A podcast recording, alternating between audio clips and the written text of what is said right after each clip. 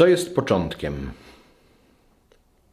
Początkiem grzechu jest pożądliwość, początkiem zbawienia jest miłość.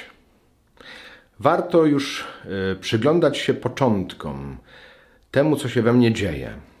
Jeżeli widzę, że rodzi się we mnie pożądliwość, bardzo możliwe, że to już jest jakiś początek do tego, żeby później rozwinął się we mnie grzech czy jakaś postawa grzeszna. Natomiast jeżeli początkiem jest miłość, może to prowadzić do zbawienia. Oczywiście to nie zawsze tak jest i po prostu mamy na różne rzeczy wpływ, jak to właściwie może być dalej, jeżeli taki jest początek. Możemy zwyciężać pożądliwość i dochodzić do zbawienia.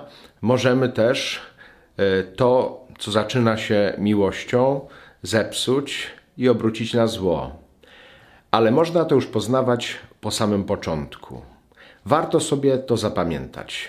Początkiem grzechu jest pożądliwość, początkiem zaś zbawienia, tego co jest zbawieniem, jest miłość.